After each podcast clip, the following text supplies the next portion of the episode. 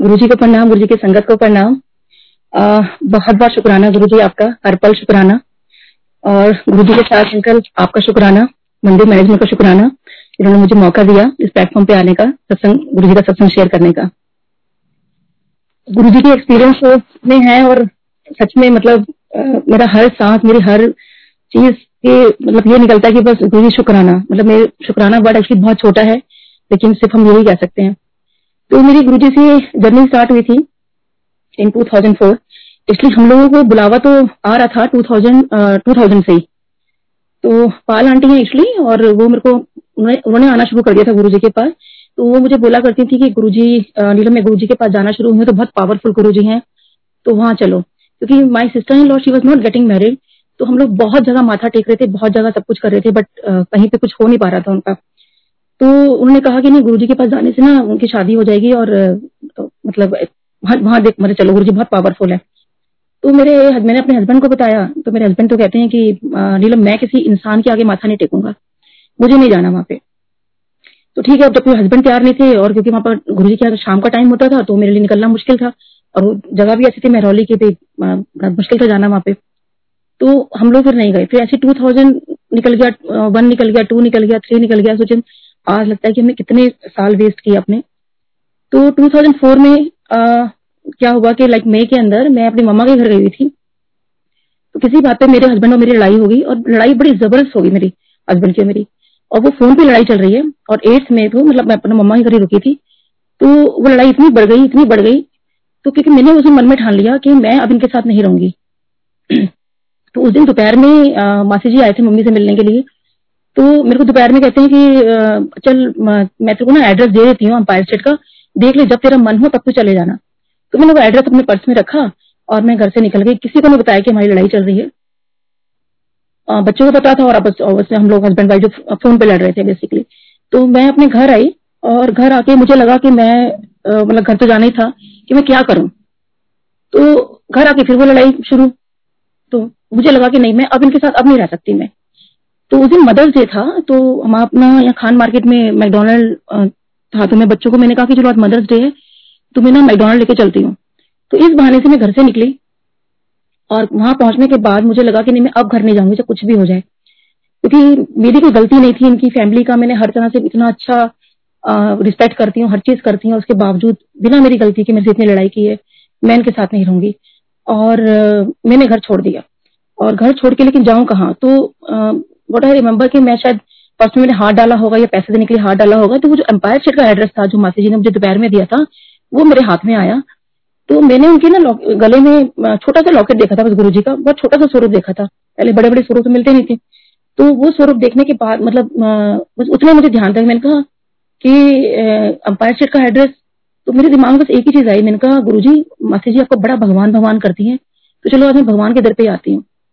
इंसान थक हार जाता है तो यही कहता है कि हम भगवान के दर पे जाते। तो मैंने कहा आज को बड़ा भगवान भगवान करती है ना आपको, तो मैं भगवान के दर पे आ रही हूँ। मुझे नहीं पता मेरा क्या करोगे, और मैं कैसे पहुंचूंगी मुझे ये भी नहीं पता, क्योंकि मुझे नहीं आइडिया कि मैं यहाँ से खान मार्केट से कैसे आपके यहाँ पहुंचूं। और उस टाइम ओला उबर कुछ होता नहीं था, तो ऑब्वियसली मेरे को समझ नहीं आया कि मैं क्या करूं। आ, तो मेरे को दिमाग में आया, मैं कहा चलो मैं ना बस पकड़ के जाती हूँ। तो खैर हम लोग यहाँ से, मैंने कंडक्टर से पूछा, मैंने कहा भैया मुझे ऐसे ऐसे जाना है, पूछ पूछ के मैं I reach to Empire State.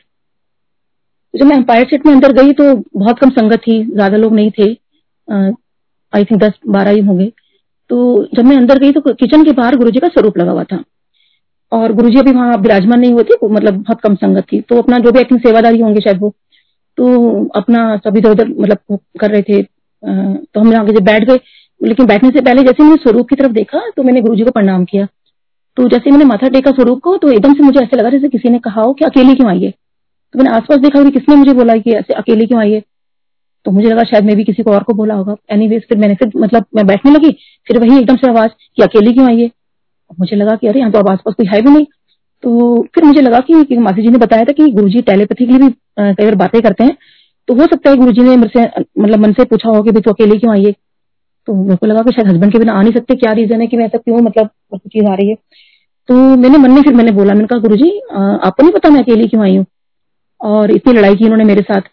और तो आप संगत जी मानिए कि मेरे को ना गुरुजी ने पांच मिनट बैठना मतलब मुश्किल कर दिया। मैं इतनी बेचैन हो गई तुमको ये बोलना पड़ा, अच्छा गुरुजी मैं इनको कॉल करती हूँ। सोची मैं गुरुजी कभी नहीं मिली, अंदर ही अंदर से गुरुजी से मेरी बात चल रही है।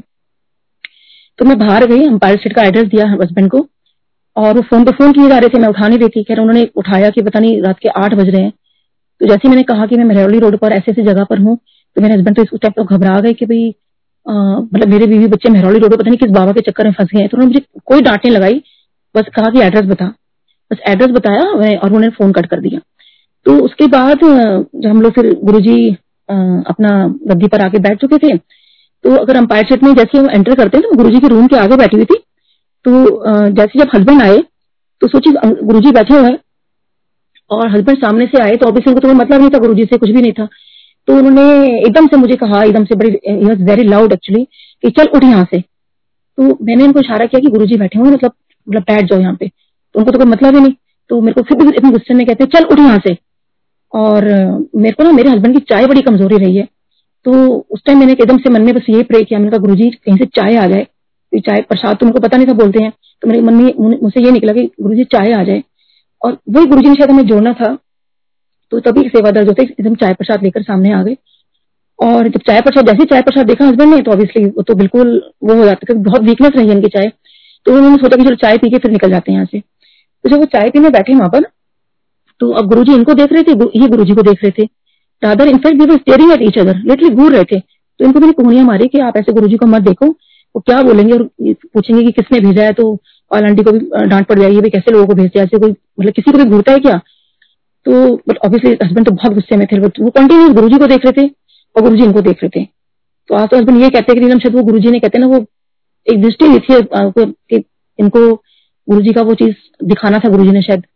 तो खैर एनीवे अब कोई संगत बीच में आई, उसके बाद गुरुजी का और मेरे हस्बैंड का ध्यान टूटा। अब क्योंकि बीइंग अ फोरेंसिक एक्सपर्ट, ये तो उन लोगों में से है कि जो बाल में से खाल निकालने वाले लोगों में से हैं, तो उनको तो कोई बिल्कुल भी रत्ती भरे बिलीव नहीं हो रहा था कि भाई गुरुजी बैठे हैं, मुझे कुछ मतलब माथा टेकूं या कुछ उनको प्रणाम करूं, कुछ भी नहीं था। And he was very angry also, क्योंकि हमारी जो लड़ाई हो गई थी। तो जब संगत बीच में आई तो इनका और गुरुजी का ध्यान टूटा। तो जब वो तो जैसे हम लोग कहते हैं करते हैं ना, जैसे चाय पीते हैं तो हम लोग कई बार थोड़ा आइज क्लोज कर लेते हैं, तो वही हस्बैंड ने शायद की होगी, क्योंकि he told me later on this thing, उस टाइम ने बताया मेरे को। तो उस टाइम जब इन्होंने देखा कि वो मेरे हस्बैंड क्या देखते हैं कि वहां पे कोई अंपायर सेट नहीं है, कोई संगत नहीं बैठी, कोई कुछ नहीं, कोई भी नहीं है वहां, सिर्फ गुरुजी विराजमान है। और गुरुजी भी कहाँ विराजमान है, ये जो पूरा यूनिवर्स है, यूनिवर्स के ऊपर गुरुजी विराजमान है। एंड ही गुरुजी शोइंग कि he is the supreme of this universe. तो मेरे हस्बैंड और जितनी भी आप संगत जी, जितनी भी हमारी गैलेक्सीज हैं, जिसे कहते हैं आकाश गंगा है हमारी, जितनी भी गैलेक्सीज हैं वो गुरुजी के आसपास घूम रही हैं और गुरुजी उन सबके ऊपर विराजमान है, पूरे यूनिवर्स के ऊपर। और मेरे हस्बैंड ने जब ये विजन फर्स्ट डे देखा, क्योंकि शायद गुरुजी को दिखाना पड़ा, क्योंकि गुरुजी को पता था ये ऐसे नहीं जुड़ेंगे, तो डे वन ही गुरुजी ने अपना ये स्वरूप, अपना रूप दिखाया, मतलब अपना दिव्य रूप जिसे मैं बोलूंगी कि। तो उन्होंने तो मेरे हस्बैंड को एकदम झटका लगा। तो उन्होंने मन में सोचा कि ये कोई साधारण इंसान तो है नहीं, है तो महापुरुष, चलो बैठ जाता हूँ। तो वहां वो बैठ गए। तो उनकी एक्सप्रेशन से मुझे पता चल गया था कि आ, मतलब थोड़ा सा कूल डाउन हो गए हैं, और मुझे ये बात तब तक नहीं पता थी। तो उसके बाद मेरे को लगा कि मैं इनको बोलती, मैंने कहा मासी जी ने बोला था कि लाइक लंगर भी करना होता है, एंड समहाउ ही एग्रीड के चलो ठीक है कर लेते हैं। तो हम लोगों ने लंगर भी कर लिया। जब लंगर करने के बाद मैंने कहा कि उन्होंने बोला था कि फिर आज्ञा भी लेनी होती है, तो उन्होंने कहा नहीं दी उसमें आज्ञा नहीं लूंगा, और मतलब तुम लोग आज्ञा लेके फटाफट आ जाओ। तो बेटी को लेके बाहर चले गए, और मैं और बेटा हम लोग आज्ञा लेने के, चल, के लिए गए गुरुजी के पास। जब हमारा नंबर आया तो गुरुजी को मैंने, क्योंकि मैं तब तक यही सोच रही थी कि गुरुजी आज आपसे पक्का पूछूंगी मेरी लड़ाई क्यों हुई, तो दिमाग में वो लड़ाई बहुत घूम रही थी मेरे, क्योंकि कभी ऐसी लड़ाई हुई नहीं थी हम लोगों की। तो जैसे मैंने माथा टेका तो गुरुजी कहते हैं हाँ होर दस। तो मुझे एकदम समझ नहीं आया, मैं कहा गुरुजी कुछ नहीं, वो मेरी सिस्टर इन लोग की शादी नहीं हुई, आप शादी करा दो। क्योंकि उस टाइम फ्रैक्शन ऑफ सेकंड में मुझे लगा कि हस्बैंड वाइफ की लड़ाई तो होती रहती है, क्योंकि ये दिस इज मोर इम्पोर्टेंट कि सिस्टर इन लॉ की शादी हो जाए। तो गुरुजी कहते हैं अच्छा ठीक है। तो मैंने ना उस टाइम बड़ी सारी रिंग्स पहनी हुई थी, हमें पंडितों ने बड़ी सारी रिंग्स पहनाई हुई थी, एस्ट्रोलॉजर ने।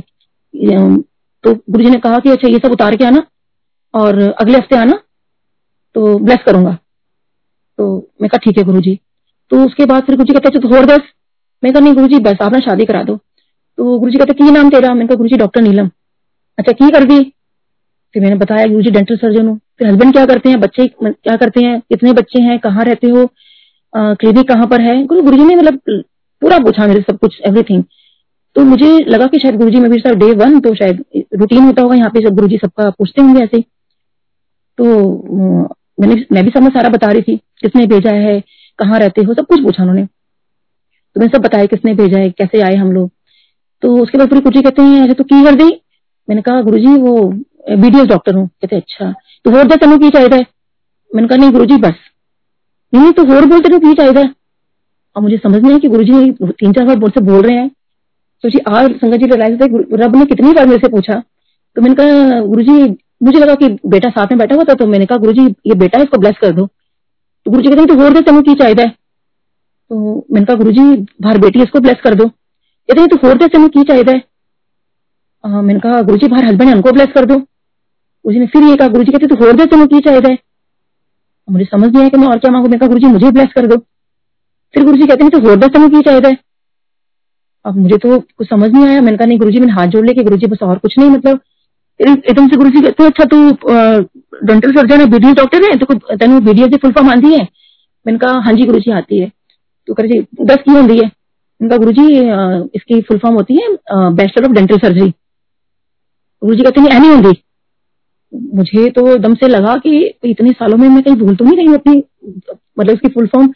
तो आई वॉज सो एम्बेरेस्ड, क्योंकि आसपास भी जो आंटियां थी और जो लोग थे मतलब एकदम ऐसे देख रहे थे। तो मैंने कहा नहीं गुरुजी इसकी फुल फॉर्म यही होती है। कहते हैं नहीं होंगी।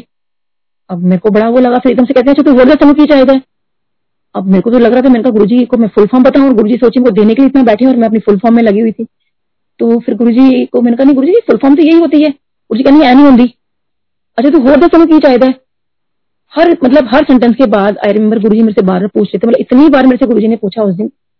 मैंने सिर्फ लेकिन ब्लेसिंग्स के अलावा गुरुजी से कुछ नहीं मांगा। तो फिर गुरुजी थोड़ी देर में कहते हैं बीडीएस की फुल फॉर्म होती है बत्तीस दादा दा सर्वनाश। तो मेरे को संगत जी आज तो बहुत अच्छा लगता है, जब मैं गुरुजी की सब बातें याद करती थी उस टाइम मेरे को अच्छा नहीं लगा। आई गॉट सो एम्बेरेस्ड, गुरुजी क्यों बोल रहे हैं। क्योंकि मेरे को पाल आंटी ने बताया था कि चार दिन पहले वो भी अपने ब्रदर इन लॉ को लेके गए थे, तो वो भी बीडीएस डॉक्टर थे, तो उनको भी गुरुजी ने सेम ये बात बोली थी बीडीएस सुनने के बाद बत्तीस दादा दा सर्वनाश। तो उन्होंने बोला कि तो मैंने उनसे पूछा था कि ऐसा क्यों बोला गुरुजी ने। तो कहती है वो खराब डॉक्टर है ना इसलिए बोल दिया होगा। अब ये बात मैंने अपने ऊपर ले ली कि इसका गुरुजी इसका मतलब मैं भी खराब डॉक्टर हूँ इसलिए मुझे बोल रहे हैं क्या। तो मुझे बहुत बुरा लगा उस वक्त। तो मैंने कहा फिर मैं अपनी फुल फॉर्म ठीक कराने में लगी थी गुरुजी से। मैंने कहा नहीं गुरुजी इसकी फुल फॉर्म ये नहीं होती है, इसकी फुल फॉर्म ये होती है। गुरुजी कहनी ऐ नहीं होती, इसकी फुल फॉर्म यही होती है। तो सोचिए गुरुजी से और मैं लिटली हम इस बात पे कितनी देर बहस करती रही कि फुल फॉर्म गुरुजी ठीक, मतलब मुझे था कि गुरुजी फुल फॉर्म ठीक कर दें और कुछ और बोले बेसिकली, लेकिन गुरुजी वही बोलते रहे। फिर बहुत देर हो गई गुरुजी बात बात करते रहे, कभी कुछ जैसी मैं उठने लगती आगे लेने लगती, लेकिन मुझे बहुत एम्बेरसमेंट फील हो रहा था कि भाई यहाँ से मतलब जैसे गुरुजी बत्ती दाना दा सर्वनाश बोलते हैं तो आ, सारे एकदम लोग मेरे तरफ देखने लगते। तो मुझे लगता बस यहाँ से मैं फटाफट जाऊँ, बस यहाँ से। और सोची मेरे रब बिठा रहे हैं और मैं वहां से लग रहा था मैं निकलूं। तो शायद मैं जैसी उठने लगती फिर गुरुजी मुझे बिठा लेते, कुछ ना कुछ मतलब ऐसा पूछते कि मुझे जवाब देना पड़ता। फिर कहते अच्छा वीडियो की फुल आई होती है।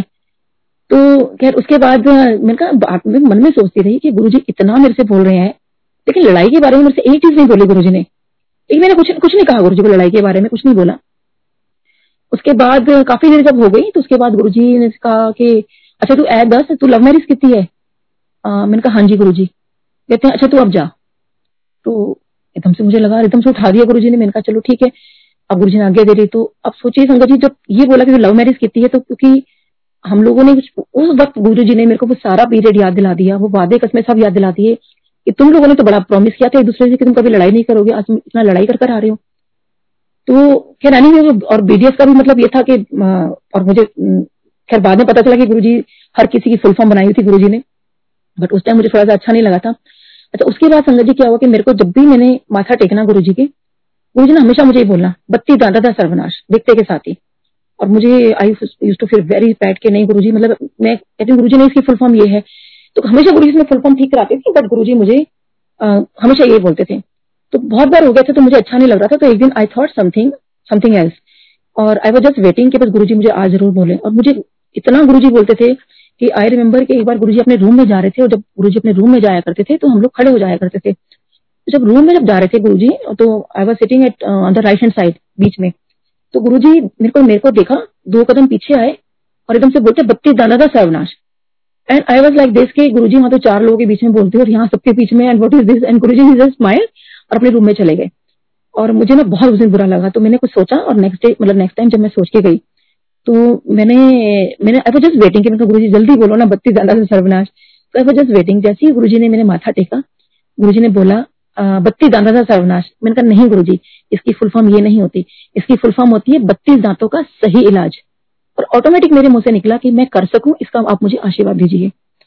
तो गुरुजी ने जैसे सुना और एकदम से मतलब ही स्माइल एट मी, और मेरे को अभी भी वो चीज पूरा एम्पायर स्टेट वो सब कुछ याद आ रहा है कि लग रहा है जैसे गुरु जी मेरे सामने बैठे हो, कि इतना खुश हुए मेरी इस बात से, इतना खुश हुए, इतनी मुझे ब्लेसिंग्स दी, मतलब सच अ लवली मोमेंट। मतलब जैसे गुरु जी ने मेरे को जिस तरह से उस दिन ये हुआ, शायद वो मेरी डेंटिस्ट्री को, मेरे बीडीएस को ब्लेस करना चाहते थे, इसलिए मेरे मुंह से निकलवाया या मेरे को ये करवाया कि बत्तीस दांतों का सही इलाज मैं कर सकूं।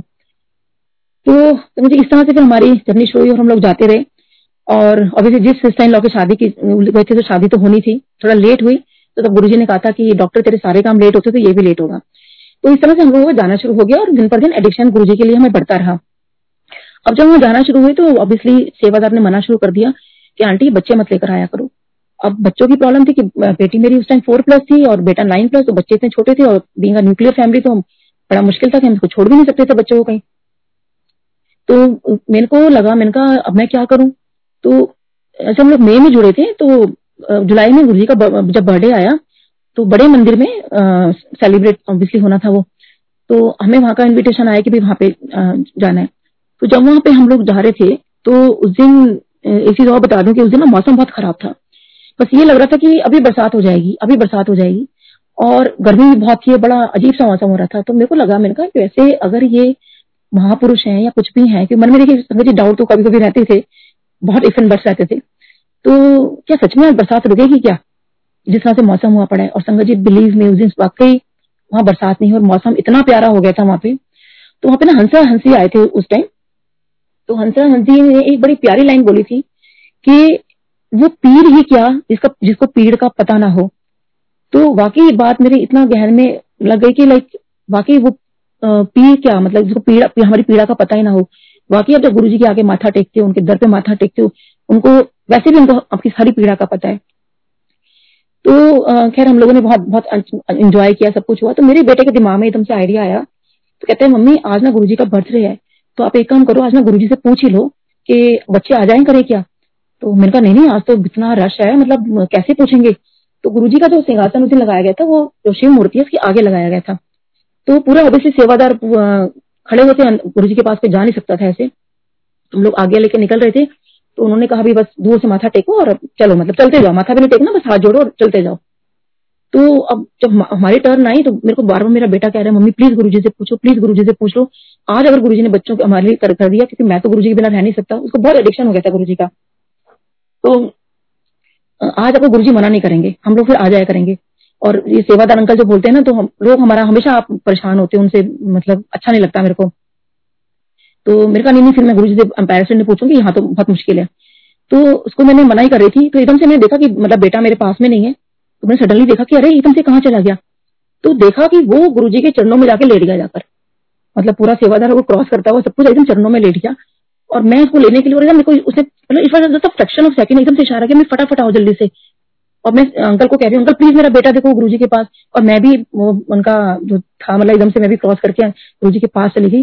तो मैंने कहा गुरुजी बेटा कह रहा है कि वो शैतानी नहीं करेगा आगे से, तो बच्चे ले आया करूं मैं। तो गुरुजी कहते हैं अच्छा किथे है, मैंने कहा गुरुजी ये रहा। तो देखा तो वो तो भाग्य मेरे को एकदम गुरुजी के पास फंसा के, खैर बहुत अच्छी जगह फंसी हूं मैं।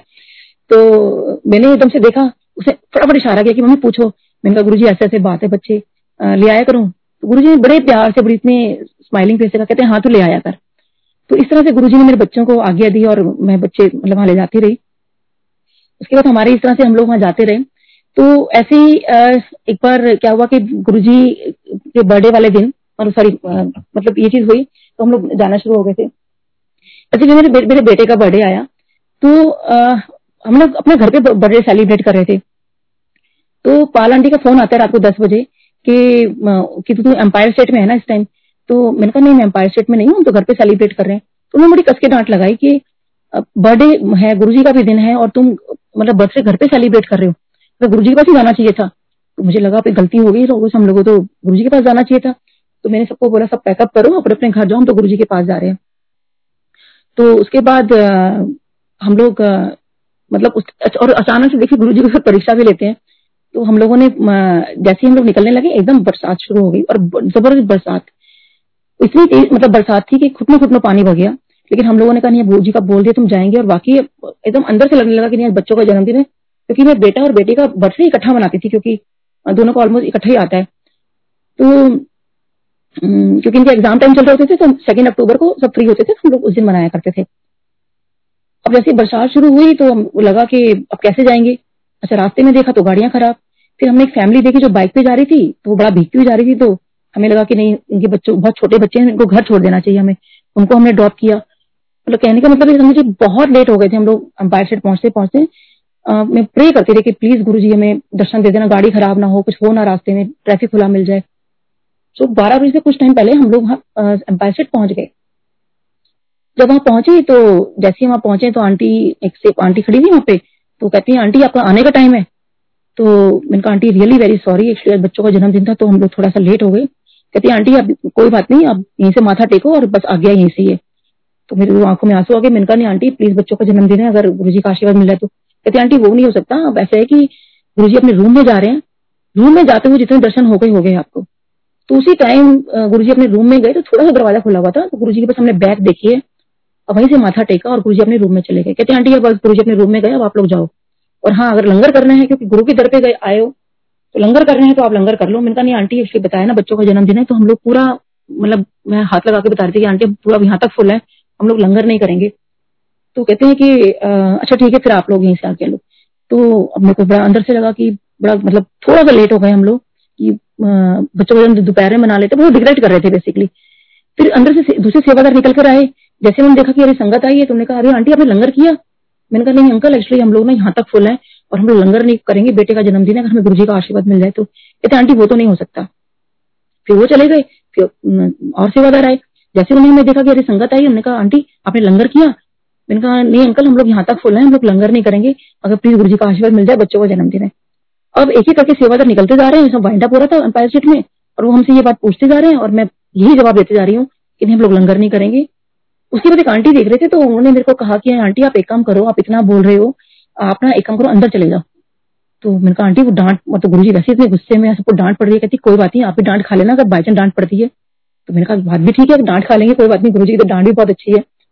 तो हम लोग अंदर चले गए। जब अंदर गए तो अंदर वाले सेवादार ने जैसे हमने देखा उन्होंने भी सेम क्वेश्चन किया, लंगर किया? उनको भी मेरा वही है कि अंकल हम लंगर नहीं करेंगे, हम लोग यहाँ तक फुल है, बच्चों का जन्मदिन है, अगर गुरुजी का आशीर्वाद मिल जाए तो। कहते हैं आंटी वो तो नहीं हो सकता। तो खैर एनीवे बस सारे सेवादार जाते जा रहे थे, हमसे ये पूछते जा रहे थे और सेम क्वेश्चन सेम आंसर। तो उसके बाद मैंने सडनली नोटिस किया कि मेरे साथ मेनका गांधी आंटी जी बैठी हुई हैं। जब मैंने उनको देखा तो मैंने उनको बोला ma'am just want to say thanks to you, and she said thanks for what? तो मैंने कहा just because of you I just left the non veg, and just she looked at me and she said how? तो I just elaborated everything to her कि how I left the non veg. तो वो बहुत खुश हुई एकदम से कि अरे वाह मतलब अच्छा। मैंने कहा हाँ जो आपकी एड आई थी मैंने ऐसे ऐड पढ़ा जो भी था। तो उसके बाद अब मेरे को तो बस ये था कि गुरुजी अगर हमें दर्शन दे दे तो तो मैंने कहा चलो कोई नहीं, मतलब जैसे भी है अब एटलीस्ट चलो एम्पायर स्टेट तो आ गए हम लोग। तो गुरुजी की मेहर, गुरुजी के बहुत शुक्राना गुरुजी का। गुरुजी अपने रूम से आए, जब रूम से आए तो जब वो एम्पायर स्टेट में जैसे अंदर आते तो वो स्टेप्स होते थे, गुरुजी कई बार वहां बैठ जाया करते थे। तो मेनका गांधी आंटी ने उनको बताया कि Guruji she left the non veg. तो गुरुजी कहते हैं वधिया कितना। तो फिर तो गुरुजी का ध्यान हमारी तरफ गया, तो फिर हम थोड़ी देर बैठे रहे, फिर गुरुजी ने हमें इशारे से बुलाया। तो गुरुजी ने पहली चीज मेरे से पूछी लंगर किया? दूसरे से सारे सेवादार मेरे से पूछ रहे थे लंगर किया? मैंने कहा नहीं Guruji I was just about to say कि हम यहाँ तक फुल है। गुरुजी कहते पहले लंगर करके आओ फिर बात करना। तो अब हस्बैंड ने इशारा किया कि हम यहाँ तक फुल है, लंगर नहीं कर पाएंगे, मतलब हमने तो गुरुजी ने बोला है। तो मैं ना कहते हैं फिर उन्होंने इशारा किया कि एक चपाती प्रसाद बोलना बस। तो मैं भागी भागी किचन में गई, मैंने कहा अंकल प्लीज मैंने आपको बताया ना हम लोग यहाँ तक फुल है, लंगर नहीं कर पाएंगे, क्योंकि गुरुजी ने बोला है लंगर करना है, तो एक चपाती प्रसाद देना ताकि हम लोग चारों एक एक बाइट ले लेंगे, और अंकल प्लीज ज्यादा मत डालना बिल्कुल भी, हम लोग नहीं कर पाएंगे। तो उन्होंने कहा ठीक है आंटी। तो मैं अपना कह के हम बाहर आ गए, गुरुजी सामने बैठे हुए हैं, हमारी मेरी सब फैमिली बैठी हुई है बस, और दो चार सेवादार जो थे बस। तो अब जब लंगर प्रसाद आता है तो लंगर प्रसाद जब आया दैट वाज डबल। और मेरे हस्बैंड मुझे ये कह रहे हैं कि नीलम मतलब व्हाट इज दिस, मतलब कि तुम्हें इतना भी नहीं, मतलब इशारे में पूछ रहे हैं कि भाई डबल लंगर प्रसाद कौन करेगा, बच्चे भी मतलब इशारा कर रहे हैं कि भाई हम क्या करें, लाइक खाओ आप। और मैंने फिर गुरुजी की तरफ देखा, गुरुजी बस स्पेलिंग इट ली, और क्योंकि अब लंगर है, सामने गुरुजी बैठे हुए हैं, कोई और संगत नहीं बैठी जिसको हम कहेंगे आप शेयर कर लो। और उसके बाद चार ग्लास जो थे चाय के वो भी आ गए, और बड़ा मुश्किल हो गया कि भाई इतनी चाय कैसे पियेंगे और इतना लंगर कैसे खाएंगे। बट वो गुरुजी का शुक्राना, क्योंकि जब रब आपको करवा रहे हैं तो आपका सब कुछ हो जाता है। तो that was such a golden moment of my life, मतलब वो सबसे बहुत प्यारा मेरा मोमेंट था कि रब मेरे सामने बैठ के हमें लंगर करवाया, मेरी फैमिली को शायद बहुत बहुत ब्लेसिंग्स दी हमें। तो अब सोचिए गुरुजी मुस्कुराते जा रहे हैं और हम लोग लंगर करते जा रहे हैं, जो लोग बहुत धीरे धीरे लंगर कर रहे थे। तो संगत जी आज मैं सोचती हूँ कि, कि सोचिए रब ने हम मेरे लिए वेट की हमारे लंगर करने के लिए। ऐसा नहीं कि हमें लंगर वहां हमें बिठा के अपने रूम में चले गए, ऐसा नहीं। जब तक हम लोगों ने लंगर नहीं किया, क्योंकि हम लोग बहुत धीरे लंगर खा रहे थे क्योंकि पूरा हमारा पेट फुल था, तो लेकिन गुरुजी तब तक बैठे रहे वहां पे और मुस्कुराते रहे और हम लोग लंगर करते रहे। कह रहे नहीं कि हम लोगों ने लंगर फिनिश किया, तो लंगर फिनिश किया तो अब इसलिए आज्ञा भी लेनी थी। फिर तो फिर हम लोग वहां बैठ गए, समझ नहीं आ रहा था क्या करें। कह रहे नहीं, फिर गुरुजी ने हमें बुलाया। तो जब गुरुजी ने बुलाया तो फिर गुरुजी ने वही जैसे हमेशा मेरे पूछते थे कि नाम तेरा, कहाँ क्या काम करते हो, क्या नहीं करते। जब हस्बैंड ने बताया तो गुरुजी मैं सफदरजंग हॉस्पिटल में हूँ, तो एकदम से कहते हैं अच्छा सफदरजंग हॉस्पिटल में हो, अच्छा डॉक्टर तू मेरा एक काम करा देगा। गुरुजी कह रहे हैं काम कराने के लिए, कहा हाँ जी हाँ जी गुरुजी। कहते अच्छा ठीक है, एक फटाफट अपना मोबाइल नंबर अपना नाम लिखवाओ। तो फटाफट एक पेपर और पेन आया और गुरुजी ने अपने हाथों से आ, के नाम दस। तो मैंने कहा Guruji doctor Neelam, mobile number number बता दिया। तो मेरे मन में आया कि गुरुजी मोबाइल नाम, काम तो इनसे बोल रहे, नाम मेरा क्यों लिख रहे हैं। हैरानी हुई। तो मैंने कहा गुरुजी आपका ना काम हो जाएगा। गुरुजी कहते काम तो कब का हो गया। तो हमें समझ नहीं आया कि काम हो गया। फिर गुरुजी कहते हैं, फिर गुरुजी ने अपने जो वहाँ छोटू हैं उनको बुलाया कि ठीक है डॉक्टर साहब को फोन कर लेना और काम हो जाएगा। तो उन्होंने कहा ठीक है कि हाँ आपको फोन पहुंच जाएगा, जो भी काम होगा आपके पास फोन आ जाएगा। हमने कहा ठीक है गुरुजी। फिर गुरुजी नॉर्मल बात बात करने लगे। तो मैंने कहा गुरुजी, जैसे मेरे बहुत मन में था कि गुरुजी मतलब बच्चों का जन्मदिन था, गुरुजी आशीर्वाद दे दें। तो गुरुजी, मैंने कहा गुरुजी बच्चों का ना जन्मदिन है। कहते हाँ हाँ तो कल्याण हो गया। अब उस टाइम नहीं पता था गुरुजी अगर इतनी बड़ी बात बोल रहे हैं कल्याण हो गया या कल्याण कितना। फिर मेरे को लगा शायद गुरुजी कुछ और बोले। मैंने कहा गुरुजी बच्चों का जन्मदिन है, आज बेटे का जन्मदिन है। हाँ इसका तो कल्याण हो गया, कल्याण कितना। फिर मतलब बीमा मतलब मुझे लगा था गुरुजी कुछ कुछ और बोले। गुरुजी कहते हाँ हाँ तो कल्याण हो गया। तो खैर फिर गुरुजी ने फिर नॉर्मल बात बात कहाँ रहते हो, क्या करते हो, क्लिनिक कहाँ पर है। अच्छा तो उसके बाद में फिर गुरुजी कहते हैं अच्छा तू ना अब अपनी ना अपनी सहेली को लेकर आना और जो तेरे पेशेंट प्रॉब्लम में होंगे उनको लेकर आना। तो मेरे मन में सोचा पेशेंट्स को लेकर आना, मतलब पता नहीं क्योंकि उस टाइम तो इतना कुछ जानता नहीं था गुरुजी के बारे में। तो खैर मैंने कहा ठीक है गुरुजी, और हस्बैंड को बोला तो अपने फ्रेंड को लेकर आना। तो उसके बाद हम लोग जब जाने लगे तो फिर आज्ञा तो लेनी थी, तो आज्ञा ली हम लोगों ने। तो उसके बाद ना उससे पहले एक चीज और बता दूं संगत जी कि जब मेरा हम लोग जब जहाँ से गुरुजी से जुड़े थे तो गुरुजी ना कई बार छोटे स्वरूप देते थे, लॉकेट दिया करते थे। तो मेरा बेटा ना हर किसी से मांगता था कि आंटी ये लॉकेट किसको किसने दिया है, स्वरूप किसने दिया। तो कहते बेटा गुरुजी ने दिया, मेरे को कब मिलेगा। तो कहते बेटा गुरुजी देते हैं, यहाँ पे ऐसे किसी से मांग नहीं सकते, ना कोई देता है यहाँ पे, गुरुजी ने जिसको दिया वो दिया। तो वो हर किसी से ना हर किसी को उसने अपने सेवादार को, उनके बच्चों को, सबको फ्रेंड बना लिया था कि एक लॉकेट और स्वरूप पाने के लिए, लेकिन वो हमें कभी भी नहीं मिला। तो उस दिन जब हम लोग जब जाने लगे तो हमें ना फिर अंदर से बुलावा आया कि सेवादार अंकल आए कि डॉक्टर आंटी आपको ना गुरुजी बुला रहे हैं। तो सोच के इतना प्यारा लगता है कि रब ने हमें फिर बुलाया अंदर, और हम अंदर गए। मैंने कहा हाँ जी गुरुजी। तो गुरुजी कहते हैं ये लो पकड़ो। तो एक गुरुजी ने एनवेलप दिया मेरे को, उस पे लिखा हुआ था Guruji two thousand four, Guruji ने अपने हाथों से लिखा उस पे। तो जब वो एनवेलप हुआ तो ऑब्वियसली बहुत क्यूरियोसिटी की अब एनवेलप के अंदर क्या है। तो गुरुजी ने कहा ऐसे इशारा किया कि देखो, और जैसे हमने देखा तो संगत जी सोचिए कि जो लॉकेट मेरा बेटा इतने मतलब टाइम से मांग रहा था, दो लॉकेट गुरुजी का स्वरूप गुरुजी ने उस दिन उसके बर्थडे पे दिए। दोनों बच्चे तो मेरे खुश हो गए कि मम्मी गुरुजी ने देखो हमें दोनों का जन्मदिन आज मनाया है और गुरुजी ने हम दोनों को बर्थडे गिफ्ट दे दिया। तो बहुत शुक्राना गुरुजी। और गुरुजी को पता है कि कब मतलब कैसे कब किसको क्या देना है, कि जो बच्चा मतलब मांग रहा है और मतलब उसको उसी दिन उसके बर्थडे पे वो चीज मिली। तो इस तरह से हमारा गुरुजी सब आ, हम लोग फिर आते रहे गुरुजी के पास। आ, बहुत बढ़िया ज, मतलब जर्नी तो रही हमारी, अभी भी बढ़िया ही है। तो अच्छा गुरुजी के बाद में और भी बता दूं कि गुरुजी ना बहुत जोवियल नेचर के होते थे, बहुत मतलब हंसी मजाक करना और बहुत कुछ कुछ ऐसे रैंडमली कुछ कुछ बोल देना। जैसे एक बार क्या हुआ कि जब मैं माथा टेकने जा रही थी गुरुजी को, तो गुरुजी मेरे को कहते हैं कि मैनू ऐ नहीं समझ आता कि सारे के सारे डॉक्टर अगर अच्छे आ जाओगे तो इलाज कौन करेगा। तो मेरे को एकदम से लगा गुरुजी ने क्या बोला, मतलब मैं तो एम्बेरसमेंट भी फील हो रही थी। गुरुजी ने एकदम से सारा इशारा किया कि मुझे समझ नहीं आता कि सारे के सारे डॉक्टर अगर अच्छे आ जाओगे। उस दिन बाय चांस सारे के सारे जो संगत थी वो सारी डॉक्टर्स थी। जब गुरुजी ने थोड़ा लाउड बोला तो सबको सब थोड़ा झेप के थोड़ा नीचे देख रहे थे। तो मैंने कहा अच्छा गुरुजी सबको ही सुना रहे हो, बाकी ठीक है कि सारे डॉक्टर्स वहां पहुंचेंगे तो इलाज कौन करेगा, क्या करने वाले तो गुरुजी हैं, बट एक माध्यम बना रखा है हम लोगों को बस। तो फिर ऐसे ही एक बार क्या हुआ कि मेरे को ना गुरुजी का ये लगता था कि गुरुजी आपने मेरे साथ सब कुछ तो पूछ लिया, मतलब मन में सोच रही हूँ मैं गुरुजी का माथा टेकने जा रही हूँ और मन में सोच रही हूँ कि गुरुजी आप सब कुछ तो मेरे से पूछ लिया, कभी ऐसा तो बताया नहीं जो मैंने आपको ना बताया हो। तो इफेन बस तो रहते थे ना दिमाग में कि वाकई मतलब तो जानते हैं, मतलब सॉरी गुरुजी जानते तो आप सब कुछ हो, पर उस वक्त की बात बता रही हूँ। तो जैसे मैं माथा टेकने गई तो मेरे को एकदम से गुरुजी कहते हैं तो फिर तो होर बस तो मौलाना आवाज से है। मैंने कहा हाँ जी गुरुजी। कहते अच्छा। तो मैं तो संगत जी इतना वो हो गई तो कान पकड़े उस दिन से। मैंने कहा गुरुजी आज के बाद मैं कभी शक नहीं करूंगी क्योंकि मौलाना आजाद मेडिकल कॉलेज मेरे कॉलेज का नाम है। अब कॉलेज का नाम तो मैंने कभी नहीं बताया था गुरुजी को। गुरुजी को कैसे पता कि मैं मौलाना आजाद से पढ़ी हुई हूँ। तो खैरानी वे वो भी चीज मेरा गुरुजी ने वो चीज को कर दी। अच्छा ऐसे ही एक दिन देखो गुरुजी बिल्कुल जाने जाने वो अपने मन में क्या चल रहा है और सबको जानते हैं। एक बार क्या हुआ कि गुरुजी की लेफ्ट हैंड साइड पे वो बैठी हुई थी महबूबा मुफ्ती जी, उनका लंगर प्रसाद चल रहा था और हम लोग आई थिंक वेट कर रहे थे लंगर प्रसाद की। हम मैं राइट हैंड साइड पे बैठी हुई थी। तो गुरुजी महबूबा मुफ्ती जी को कहते हैं कि चल तू दो चपाती प्रसाद खा ले तो सीएम बना दूंगा। और मैं सोच रही हूँ कि दो चपाती प्रसाद में सीएम बना देंगे। तो खैरानी भी अब गुरुजी की महिमा देखिए वो बने भी। तो उसके बाद वो माथा टेक के जाने लगे गुरुजी को तो उन्होंने अपने शायद वो आ, बोलते हैं ना अपने अस्सलाम वालेकुम बोलते हैं, तो उन्होंने जो भी बोला होगा तो गुरुजी ने जो उसका जवाब दिया वो ये जवाब दिया वालेकुम सलाम आंटी। तो जैसे जब मैंने गुरुजी को बोलते सुना कि वालेकुम सलाम आंटी तो मेरे को इतने प्यारे लगे गुरुजी, इतने क्यूट लगे मेरे को गुरुजी। मैंने कहा गुरुजी वाओ मतलब क्या कितने प्यारे लग रहे हो, कितने क्यूट लग रहे हो ना ये बोलते वालेकुम सलाम aunty.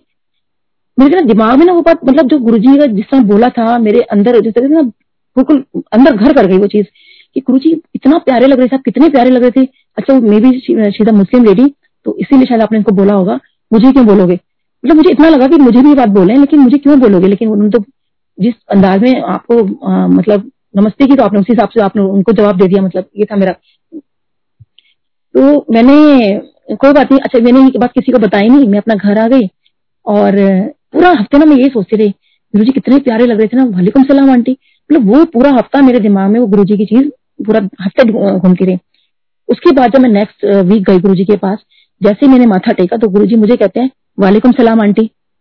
And I was like this कि अरे मतलब इन्होंने किसी बोला नहीं और गुरुजी ने सोचे एक हफ्ते के बाद मुझे बात बोली कि वालेकुम सलाम आंटी, और उसी अंदाज में जैसे वो हाथ उठा के बोलते हैं वालेकुम सलाम आंटी, जैसे सेम उनको बोला था जिस बात में गुरुजी की बात पे फिदा हो गई थी, सेम उसी अंदाज में कि वालेकुम सलाम आंटी। तो कहने का मतलब संगत जी गुरुजी जाने जाना उनको तो सब पता है। अच्छा ऐसे ही गुरुजी का एक बार क्या हुआ कि मेरे को ना हाइपोथायराइडिज्म हो गया और जो टेस्ट रिपोर्ट मेरे हस्बैंड ने कहा कि नीलम गुरुजी को दिखा दो कि भाई ऐसे ऐसे प्रॉब्लम हो गई है। तो मैंने कहा नहीं नहीं बड़ा अजीब लगेगा गुरुजी के पास थोड़ी टेस्ट रिपोर्ट लेके जाऊंगी कि भाई ऐसे गुरुजी आप टेस्ट रिपोर्ट देखो। कहते नहीं कोई बात नहीं, मतलब बीमारी ठीक नहीं होती है, एक बार गुरुजी से बोल दो। तो मैं वो टेस्ट रिपोर्ट लेके मैं गुरुजी के पास गई और बहुत मतलब अजीब तो लग रहा था मुझे। फिर मैंने गुरुजी का थोड़ा इशारा करके गुरुजी वो ना मेरे को हाइपोथायराइडिज्म हो गया। अच्छा उसके साथ ना मेरे को ना टॉन्सिल्स की प्रॉब्लम हो गई थी, मेरे ना गले में से आवाज नहीं निकलती थी, मतलब कुछ भी खाया पिया खट्टा तो मतलब बिल्कुल समझो गला बंद, बात भी नहीं की जाती थी मेरे से। तो आ, मेरे ना गला बहुत ज्यादा खराब हो गया था। तो मेरे इनफेक्ट एक राखी ब्रदर है तो उन्होंने मुझे कहा था कि नीलम इमीडिएटली ऑपरेशन करवा लो तो तेरी बहुत प्रॉब्लम बढ़ जाएगी गले की। तो मैं बहुत डरती हूँ क्योंकि डर भी लगता था, बीइंग अ डॉक्टर सारी चीजें पता होती है हम लोगों की, हेड एंड नेक में अगर कुछ हुआ तो कुछ कॉम्प्लिकेशन हो गए तो तो मैंने कहा मैं वो ऑपरेशन नहीं करवाऊंगी। तो मैं जब गुरुजी के पास गई तो मैंने कहा गुरुजी मेरे को ना वो हाइपोथायराइडिज्म हो गया। तो गुरुजी कहते हैं कि मेरे को, मेरे को आवाज से वैसे नहीं निकल रही थी। मैंने कहा फिर मैं थोड़ा जोर से बोला, मैंने कहा गुरुजी हाइपोथायराइडिज्म हो गया। गुरुजी ने फिर बड़े लाउड मेरे से पूछा कि, मैंने कहा गुरुजी हाइपोथायराइडिज्म हो गया। फिर गुरुजी ने थर्ड टाइम पूछा कि, बड़ी जोर से पूछा और उस, उस, उसी लाउड में मैंने जवाब दिया गुरुजी हाइपोथायराइडिज्म हो गया। गुरुजी कहते चल तू जा। तो मेरे को समझ नहीं आया कि भाई क्या। तो वहां पे एक अंकल खड़े थे तो सेवादार अंकल, मैंने उनसे पूछा, मैंने कहा अंकल गुरुजी ने तो कुछ बताया नहीं, मतलब कुछ कहते क्या कहा गुरुजी ने। मैंने कहा गुरुजी ने कहा चल जा। तो कहते हैं आंटी बस तो बीमारी को बोल दिया चल जा, अब बीमारी गई। तो सोची संगत जी मैं अब हर छह महीने में अपना टेस्ट करवाती हूँ, तब से लेके मुझे कोई हाइपोथायराइडिज्म नहीं है, मेरे को गुरुजी ने मेरे को ठीक रखा हुआ है। उसके बाद मेरी एंटी टीडीपी बॉडी होती है वो काफी थ्री थाउजेंड चली गई थी, लेकिन गुरुजी की कृपा से वो भी मेरे बहुत कम हो गए हैं। तो ऐसे गुरुजी ने ये चीज मेरे को ब्लेस की। और गुरुजी का तो खैर इतनी सब चीजें हैं। अच्छा, एक दिन क्या हुआ कि जब हम लोग वहाँ पे गुरुजी के वहाँ बैठे हुए थे, आ, मतलब आई थिंक वो दिवाली का दिन था। तो उससे पहले क्या हुआ कि मैंने ना उस दिन ब्लैक कलर का और गोल्डन कलर का ना एक ड्रेस पहना, क्योंकि मुझे ना वो ड्रेस बहुत पसंद था, लेकिन मेरी मदर लोग पहनने देती थी black and black dress, specially on festivals. तो मुझे लगा कि नहीं, गुरुजी यहाँ तो बहुत अच्छे अच्छे सब कपड़े पहनते हैं, बड़ा हेड बन के जाते हैं, तो मैं भी आज ये पहनती हूँ और मैं मतलब ऐसे जाएंगे हम लोग। तो जब हम लोग दिवाली वाले दिन गुरुजी के यहाँ गए एम्पायर स्टेट में, वहां जब मैं पहुंची तो मुझे निकलने के बाद मुझे लगा, मैंने कहा नहीं काले कपड़े पहन लिए और अजीब तो नहीं लगेगा। मैं कहा गुरुजी से ना डांट ही ना पड़ जाए आज मेरे को कि फेस्टिवल पे काले कपड़े पहनकर आता है। तो खैर एनी हम लोग निकल चुके थे। तो जब एम्पायर स्टेट पहुंची ना तो मैं ये देख रही थी किसी का मैचिंग मुझे मिल जाए, लाइक कोई भी संगत मिल जाए ब्लैक कपड़ों में मुझे, कि लाइक थोड़ा ये हो जाएगा कि चलो मेरे खाली ब्लैक नहीं है और भी संगत ब्लैक पहनकर आई है। लेकिन किसी संगत के ब्लैक नहीं थे, मुझे सब बड़े कलरफुल पहन के आए हुए थे कपड़े। मुझे बड़ा लग रहा था कि वो क्या बोलेगा कि काले कपड़े पहनकर आ गए, बताओ। तो मैं बड़ा डरते डरते अंदर अंपायर सेट में मतलब अंदर गई माथा टेकने के लिए। देखा, जैसे मैंने गुरुजी को देखा तो सोची संगत जी मेरी जो मैचिंग थी उसने गुरुजी से थी।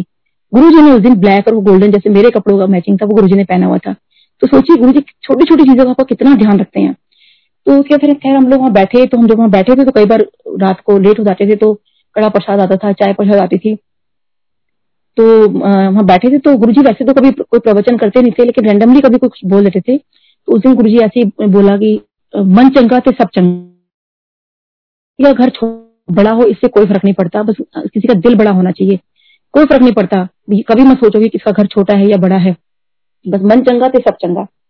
तो वही है कि हमें अपना मन, जैसे गुरुजी ने हमें चीज सिखाई, हमें आगे हमें वही करना चाहिए कि किसी की निंदा नहीं, किसी की चुगली नहीं, अपना नीवे होके रहो अपना। तो ये चीज हमें गुरुजी ने जो सिखाया और हमें उस पर चलना भी चाहिए। तो ऐसी गुरुजी की तो बहुत महिमा है, मेरे ऊपर बहुत ब्लेसिंग्स हैं। ऐसी संगत जी मेरे को क्या हुआ कि मेरे को ना डांस का बहुत शौक था, बहुत बचपन से बहुत शौक था, लेकिन मेरी मम्मी का ये रहता था कि डांस में सब बेकार की चीजें होती हैं, पढ़ाई पे ध्यान दो क्योंकि एजुकेशन इज मस्ट। और मेरे को कब मैं कभी डांस नहीं सीख पाई। फिर जब बड़ी हुई तो ऑब्वियसली फिर मम्मी का ये था कि भाई उनको उनको मन होता था कि डॉक्टर बनो, और मेरा मन होता था कि मेरे को कभी मेरे को I wanted to become an IAS officer. तो पढ़ाई तो ऑब्वियसली बहुत बढ़ चुकी थी, डांस का तो मतलब कोई सीन ही नहीं था मतलब लाइफ में सीखने का। तो मेरे तो मैं कहा चलो ठीक है, अब पेरेंट्स के लिए मैं डॉक्टर बन रही थी और अपने लिए मैं आईएएस की तैयारी कर रही थी। तो खैर एनीवे चलो समहाउ आईएएस नहीं बन पाई मैं। तो उसके बाद खैर हम लोगों जब मेरा सारा ही मतलब हो गया, तो जब बच्चे जब छोटे थे तो उनको मैंने डांस क्लास में डाला। जब मैंने डांस क्लास में बच्चों को डालने गई तो मैंने देखा कि जो मदर्स भी थी वो भी डांस सीख रही थी। तो मेरे को लगा कि अरे जब मदर्स सीख रही है तो मेरे को तो सब पढ़ाई सब पूरी हो गई है, अब तो I am now free now, तो अब मैं यहाँ डांस अब ज्वाइन कर लेती हूँ। तो मैंने ना कथक ज्वाइन किया, लेकिन कुछ टाइम के बाद ही मेरा सीवियर बैकेक हो गया। एक तो बीइंग अ डेंटल सर्जन हमारा ऑक्यूपेशनल हैजार्ड होता ही है बैकेक का, और दूसरा या वो डांस की वजह से रीजन था या जो भी था, it was a very severe backache. और जब मेरे को डॉक्टर को दिखाया तो मेरा पहला क्वेश्चन बल्कि ये था कि डॉक्टर साहब मैं डांस कर पाऊंगी क्या? तो वो तो हंसने लगे, कहते हैं कि आप चल भी पाओ यही बहुत बड़ी बात है, डांस तो भूल जाओ जिंदगी भर आप। और मेरे को तो लगा कि अरे मतलब फिर फिर उनसे मैंने पूछा कि डॉक्टर साहब मैं काम कैसे करूंगी? कहते हैं फिलहाल तो आप बेड रेस्ट करिए, और काम का अगर आपको करना होगा तो आपने काम ऐसे करना है कि अब आपने सिर्फ पेशेंट देखने हैं, उसके बाद आप क्लिनिक पे बेड लगाइए, बेड पे पीछे लेट जाइए, और आपने बैठना नहीं है बहुत देर तक, सिर्फ उतनी देर बैठोगे आप जितनी देर आप आ, काम कर रहे हो, और फिर जाके बेड पे आप लेट जाओ। तो बड़ा मुश्किल हो गया था मेरे लिए ये सब करना कि आप मतलब बैठे हो काम करो फिर जाके लेट जाओ। तो फिर गुरुजी के पास जा रहे थे, लेकिन मैंने कभी गुरुजी इस बात का जिक्र ही नहीं किया कि गुरुजी मेरे को बैकएक होता है या क्या है। अब मुझे लगता है ये वाली क्या बात बोलूंगी मुझे बैकएक हो रहा है। तो अब दो हज़ार पाँच में न्यू ईयर ईव था, तो जब बड़े मंदिर में हम लोग जाया करते थे ना तो सबको पता है कि बड़े फंक्शन सबको डांस कराते थे। तो जब डांस में रात को जब जैसे बारह बजे तो वो डांस शुरू हो गया। अब पूरा हॉल जो था एकदम फुल था और सब लोग खड़े हो गए ऑब्वियसली उस टाइम बारह जैसे बजे थे। जैसे मैं जाके बड़े मंदिर में जो राइट हैंड साइड पे विंडो है, मैं बिल्कुल कोने में खड़ी हो गई, क्योंकि किसी को अगर मेरे को धक्का भी लगे तो मुश्किल हो जाएगी, कि डॉक्टर से मैं बड़ा स्ट्रिक्टली मुझे बोला हुआ था कि आप बहुत ध्यान से रहना अपना। तो आ, मैं अपना दूर जाके खड़ी हो गई, बेटा मेरे बच्चे साथ ही थे और मेरी फ्रेंड के साथ में अपना अलग से खड़ी हुई थी। तो अब सब डांस कर रहे हैं, मैं सिर्फ क्लैप कर रही हूँ और बड़ा उनको बहुत ऐसी नजरों से देख रही हूँ कि आ, सब डांस कर पा रहे हो, देखो मैं तो अब कभी डांस ही नहीं कर पाऊंगी। और जो थोड़ा बहुत कर लेती थी अब वो भी गया मेरा तो लाइफ में। तो अब सोचिए संगत जी, गुरु जी जब आपके लाइफ में आ गए हैं तो उन्होंने आपकी इच्छाएं कैसे पूरी नहीं करनी है, प्लस कैसे ठीक नहीं करना, उन्होंने आपको तो सब जाने जाने। तो सोचिए कि इतनी रश, इतने इतनी भीड़ के अंदर आपको गुरु जी अपने सिंहासन में बैठे हैं और मैं राइट हैंड साइड विंडो में बैठी हूँ। तो सोचिए गुरु जी और मेरे बीच में पूरी एक लाइन बन जाती है, यानी गुरु जी और मैं एक दूसरे को देख पा रहे हैं, लाइक जैसे सब लोग अट गए हों, एक रास्ता से जैसे बन जाता है। और गुरु जी मुझे देख पा रहे हैं, मैं ऑफिस में तो गुरु जी को देख रही थी। तो गुरु जी ने मुझे इशारे से कहा कि आके डांस करो। तो मेरे को लगा पता नहीं किसको बोला, मैंने आसपास देखा तो फिर गुरु जी ने एकदम बोला आके डांस करो। तो मैंने कहा गुरु जी मैं, मैंने इशारे से पूछा गुरु जी मैं, गुरु जी हाँ हाँ। मैंने कहा मेरे को विश्वास ही नहीं है गुरु जी मुझे बोल रहे, मैंने कहा गुरु जी मैं। तो गुरु जी ने जैसे माथा नहीं हम उससे पीटते हैं, मतलब बोलते हैं कि आके चलो डांस करो। फिर गुरु जी ने मुझे बोला, तो बस गुरु जी ने तो इतनी बार बोल दिया तो ऑब्वियसली मैं तो सब भूल गई कि मेरे बैक एक है क्या है। और इतना मैंने गुरु जी के आगे डांस किया, इतना मैंने डांस किया उस दिन। और मतलब हाँ उसके बाद संगत जी वो बैक एक मेरा चला गया। नॉर्मल रूटीन में वो अपने काम की वजह से मेरा वैसे हो जाता है, लेकिन जब डॉक्टर्स ने मुझे कहा था कि आप कभी आपको चल भी पाओ ये भलोड़ी बात है, डांस और भूल जाओ। तो सोचिए मेरे को गुरु जी ने उस दिन डांस मेरा ब्लेस किया मेरे को। और आज की डेट में सोचिए मैं जुम्बा में करती हूँ, मैं सेमी क्लासिकल में सीख रही हूँ, I have done the group performance, एक मैंने सोलो भी अभी किया।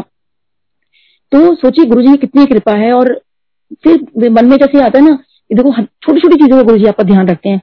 कि अभी जब फेसबुक जब आया, सब कुछ सोशल मीडिया आया, तो मेरा ना जब मैं हर किसी को जब देखती थी ना कि गुरुजी अच्छा इनके साथ आपकी पिक है, गुरुजी मेरे साथ क्यों नहीं, मैं तो आपके साथ बहुत बार बैठी थी वहां पर, किसी ने मेरी पिक ही क्लिक नहीं की, मेरा कोई थोड़ा सा भी क्लिक नहीं हुआ।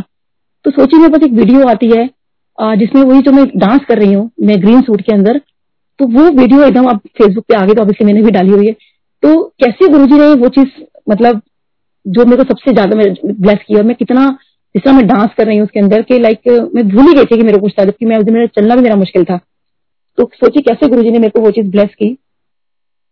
और अब मैं बताती हूँ, जब गुरुजी ने जब मैं गुरुजी के पास जाया करती थी ना, तो मेरे को एक बड़ा वो होता था कि मेरे को गुरुजी के चरण जरूर छूने हैं, और हमेशा मैं गुरुजी के चरण छूती थी। तो कई बार गुरुजी मेरे ना अंदर चलते रहते, जैसे मुझे गुरुजी ने देखना और अपने पैर ऊपर कर लिया करते थे, और मैं ऐसे करती थी, मतलब लाइक अंदर अंदर चलती थी मेरी गुरुजी की बातें कि लाइक गुरुजी मतलब पैर तो नीचे, मतलब गुरुजी चरण छूने हैं। तो फिर वो कभी गुरुजी नीचे कर लेते थे, नहीं करते थे, तो मैं जबरदस्ती ना गुरुजी के चरण छूती छूती थी, मतलब बहुत देर हुआ कि मैंने चरण नहीं छुआ, हमेशा ही छुआ करती थी मैं।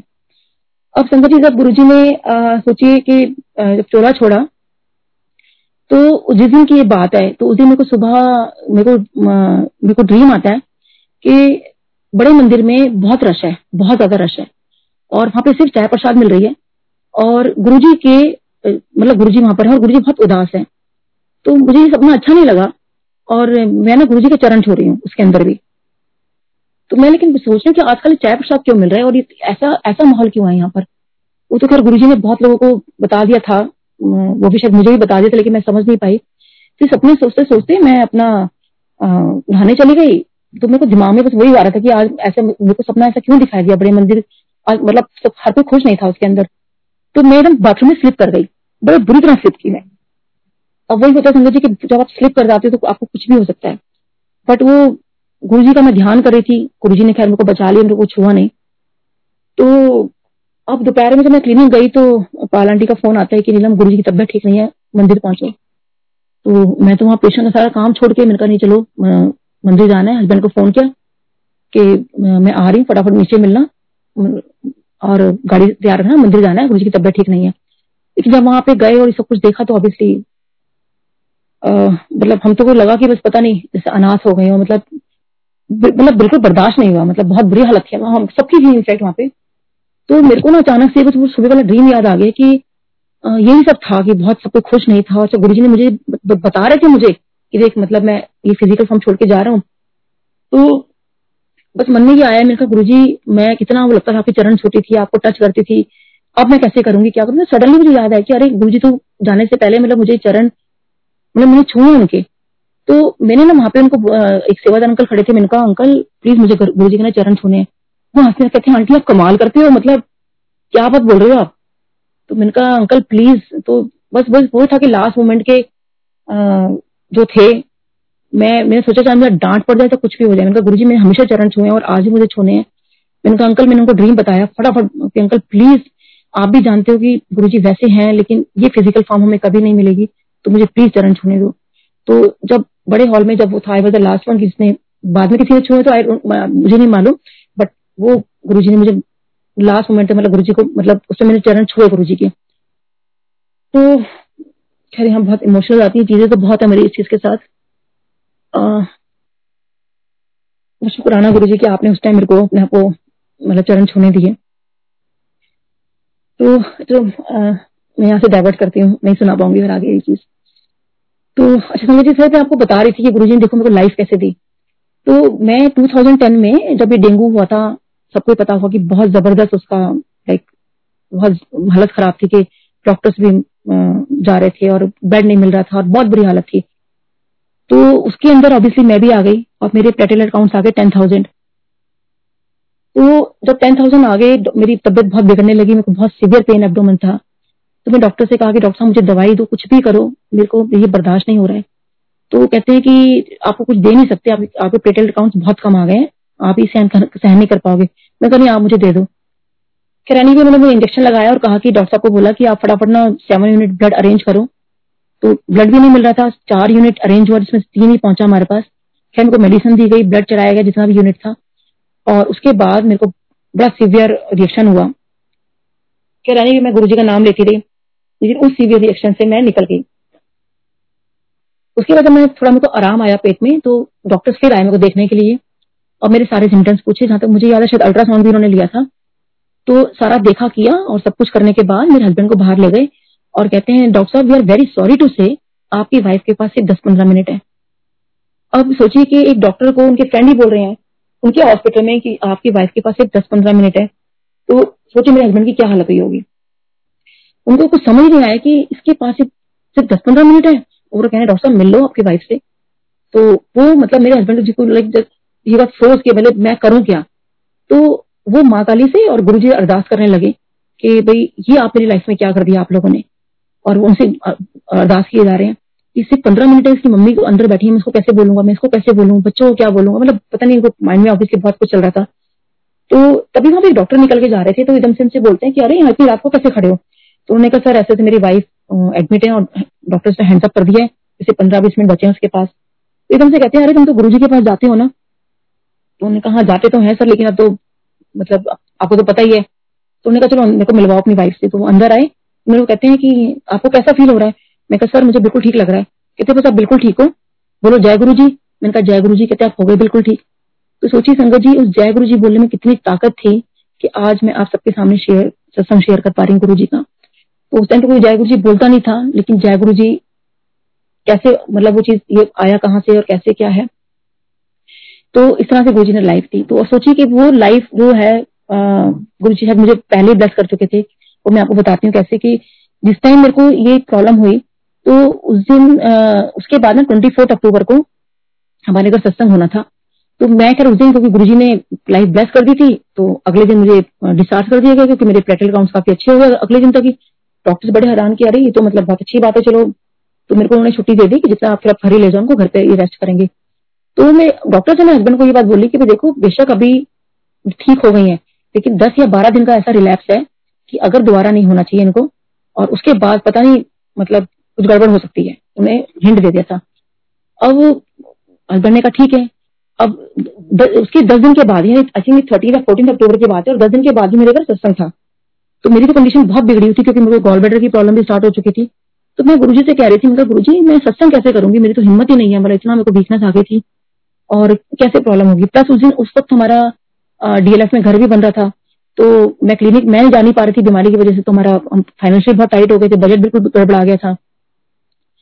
तो आ, ये था कि सत्संग करना है। तो मैंने ना उस दिन रात को मैं सोते सोते गुरुजी से बोला, मैंने कहा गुरुजी आपको अगर सत्संग होगा तो पूड़ियां तो घी में बनवानी है क्योंकि सारा प्रसाद घी में बनेगा, तो पूड़ियां भी तेल में सॉरी घी में बनेंगी। तो कैसे करेंगे भाई, इतना इतना एफर्ट कैसे करेंगे अगर इतनी संगत हमने बुलाई हुई है। तो मैं सोते सोचते सोते सो गई।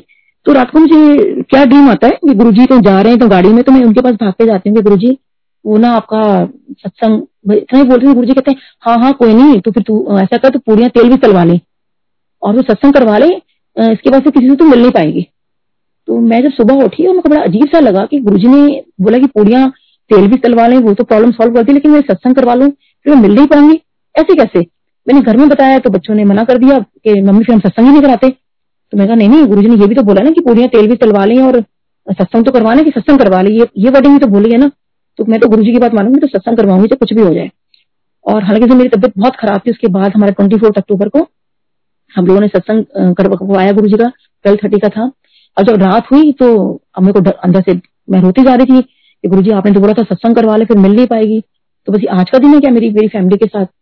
तो मैं बारह बजे बजने से पहले, और हम लोग जहाँ दरबार लगा हुआ था तो हम लोग वहीं गुरुजी के सामने वहीं हम लोग हमने सोचा कि यही सोएंगे हम लोग आज। तो बारह बजे से पहले मैंने अपने हस्बैंड को, अपने बच्चों को, दोनों को बहुत प्यार किया सबको, तीनों को, कि पता नहीं मतलब मैं कभी मतलब नेक्स्ट डे मेरा क्या होगा, कि गुरुजी ने तो बोला, गुरुजी की बात तो कभी गलत नहीं हो सकती। तो कह रहने भी वो मैं हम लोग मेरे को कब नहीं गए मुझे नहीं पता। और पच्चीस अक्टूबर को जब मैं सुबह मॉर्निंग में उठी तो मुझे बस एकदम से मैंने को, हालांकि मैं थोड़ा लेट उठती हूँ लेकिन उस दिन मैं जल्दी उठ गई, और मैंने एकदम देखा गुरुजी को प्रणाम किया और अपने आप को मैंने पेंच किया कि मैं सच में जिंदा हूँ क्या। तो फिर मैंने एकदम से कहा, मैंने कहा गुरुजी बहुत शुक्राना आपका, आपने मुझे लाइफ दी, लेकिन ऐसे कैसे, मतलब आपने तो बोला था कि किसी से मिल नहीं पाएगी। तो फिर मैंने कुकी आंटी को फोन किया, मैंने कहा आंटी मेरे को ऐसे ऐसे आया है, तो मतलब मेरे को समझ ही नहीं आया कि भाई गुरुजी की बात तो गलत होती नहीं है लेकिन मैं तो मतलब जिंदा हूँ। तो आंटी कहती है कि पागल है, तो गुरुजी की बात नहीं समझ पाई कि वर्डिंग वही थे कि सत्संग करवा ले तो किसी से मिल नहीं पाएगी, यानी कि अगर मैं सत्संग नहीं करवाती तो शायद मैं किसी से मिल नहीं पाती। तो वो गुरुजी ने उस दिन वो चीज ब्लेसिंग दी बहुत ज्यादा। अब सोचिए गुरुजी ये चीज आपको कैसे काउंटर कंफर्म करते हैं कि आपकी लाइफ वही देने वाले हैं। और संगत जी यही दिन चल रहे थे जो आज के दिन चल रहे हैं ये वाले, तो वो मेरे को डे याद नहीं है। आ, तो उस दिन मेरे को क्या होता है कि जैसे हस्बैंड तो ये डर भी लगा था कि मतलब दस बारह दिन निकालने बड़े मुश्किल थे, ट्वेंटी फोर्थ अक्टूबर से ये दस जो ये दिन चल रहे हैं बड़े मुश्किल थे मेरे, जो कि मेरे हस्बैंड ने उस टाइम मेरे को कुछ नहीं बताया था, ये सब बाद में बताया मुझे। तो रात को मुझे क्या ड्रीम आता है कि मेरे पीछे यमराज भाग रहे हैं। तो अब यमराज से तो सबको भागेगा तो मैं भी भाग रही हूँ। तो भागते भागते मैं अपने मम्मा के घर चली जाती हूँ। तो मम्मा के घर पे कोई सरदार अंकल वहाँ पे आए हुए हैं और उनको मम्मी का घर किराए पे चाहिए। तो मेरे पीछे यमराज जी भाग रहे हैं, तो मैं बहुत वो अंकल मेरे को एकदम इशारा कर रहे हैं कि मुझे किराया बता दो। तो उनको मैं एकदम से कहती हूँ कि अंकल प्लीज आप मेरा ना नाम और मेरा मोबाइल नंबर लिख लो, मैं आपसे बाद में बात करती हूँ, क्योंकि मैं डर भी रही हूँ कि यमराज बस पास में आ गए पास में आ गए। तो एकदम से जैसे ही मेरे को ये एकदम ध्यान आता है कि जैसे उनको मैं बोलती हूँ मेरा नाम और मोबाइल नंबर लिख लो, तो एकदम से मेरे को रिकॉल होता है कि एक बार गुरुजी ने मेरा नाम और मोबाइल नंबर ऐसे ही अपने हाथों से लिखा था। तो मैं एकदम से बस ये सोचती हूँ, तो जो यमराज जी वहाँ खड़े हुए हैं वो मेरे को एकदम से कहते हैं गुरुजी ने लिखा था। तो मैं एकदम ध्यान आता है कि हाँ गुरुजी ने लिखा था। तो एकदम से कहते हैं कि अरे इस गुरुजी ने तो मेरे सारे आंकड़े बिगाड़ के रख दिए। तो मैं एकदम से कहते हैं हाँ जी, ऐसे मतलब बोलती तो कहते हैं कि हाँ हाँ इस गुरुजी ने तो मेरे सारे आंकड़े बिगाड़ के रख दिए। तो सोचिए संगत जी की अगर उन्होंने ये शब्द यूज किया कि आंकड़े, तो सोचिए कि वाकई मैंने कितने सत्संग ऐसे सुने हैं कि गुरुजी ने वाकई मतलब क्योंकि वो रब है, वो भगवान है, लाइफ दे सकते हैं आपको, और बाकी उन्होंने सबके उनके हाथ में है कि आ, सारे आंकड़े उनके हाथ में है, गुरुजी के हाथ में। तो ये चीज क्लियर हो गई। तो सोचिए कि वो जो उस टाइम जो गुरुजी ने मेरा नाम और मोबाइल नंबर लिखा था और जो डबल लंगर प्रसाद कराया था वो शायद मेरे को उस दिन गुरुजी ने लाइफ दी थी, गुरुजी को पता था। और सोचिए तभी बार बार कहा जाता है संगत जी के आप लंगर प्रसाद पूरा फिनिश करिए, पता नहीं कब किस लंगर प्रसाद में कौन से कड़ में गुरुजी आपको ब्लेस कर रहे हैं। और वो डबल लंगर प्रसाद खिला के गुरुजी ने मेरी मुझको लाइफ को ब्लेस करी। तो ऐसे हमारे गुरुजी महाराज हैं। तो ऐसे ही आपको मैं अपने बेटे का बताती हूँ कि लाइक बेटे का ना जब बेटा बहुत मतलब आई थिंक फर्स्ट या सेकंड में था, तो उसको ना वो बहुत असली फास्ट बोलता है। अब शायद में भी मेरे हस्बैंड बहुत फास्ट बोलते हैं, मैं भी बहुत फास्ट बोलती हूँ, और वो तो बहुत ही सुपर फास्ट बोलता है। अब तो सर ठीक हो गया, मतलब स्कूल की बात बता रही हूँ। तो उसका ना टीचर को कुछ भी समझ नहीं आता था कि वो क्या बोलता क्या है। तो इसको सारा हर चीज एक एक चीज आती थी, कि मुझे भी लगता था मतलब मेरी मदर ने जैसे हमें रखा था कि भाई एजुकेशन बहुत मस्ट है, तो मुझे लगता था कि नहीं आपको बिल्कुल टॉप पे होना चाहिए, सब कुछ आना चाहिए आपको। तो उसको सब कुछ आता था, लेकिन वो जैसे आंसर करता था क्लास में तो वो टीचर समझ नहीं पाते थे, क्योंकि he used to be very fast, उसको लगता था मैं फटाफट आंसर करूं। तो यहाँ उसका बजाय अच्छा होने की बजाय ना समहाउ वो डिग्रेड होता चला गया क्लास में, क्योंकि टीचर कहती थी बैड हो, तुम्हें कुछ नहीं आता, इतना फास्ट बोलते हो। फिर उसके फ्रेंड्स उसका मजाक उड़ाते थे कि तू पहले जाके बोलना तो सीख ले। तो जब एक बार ऐसे फ्रेंड ने उसको धक्का देके बोला जब तू बोलना तो सीख ले, तो संगत जी मेरा तो रोना ही छूट गया। मैंने कहा कि स्कूल में ये इसके साथ बच्चे के साथ ऐसा होता है। तो हम लोग उसको फिर एम्स के अंदर स्पीच थेरेपिस्ट के पास लेके गए कि थोड़ा स्लो बोले, सब ये सब शुरू करवाया हमने इसका।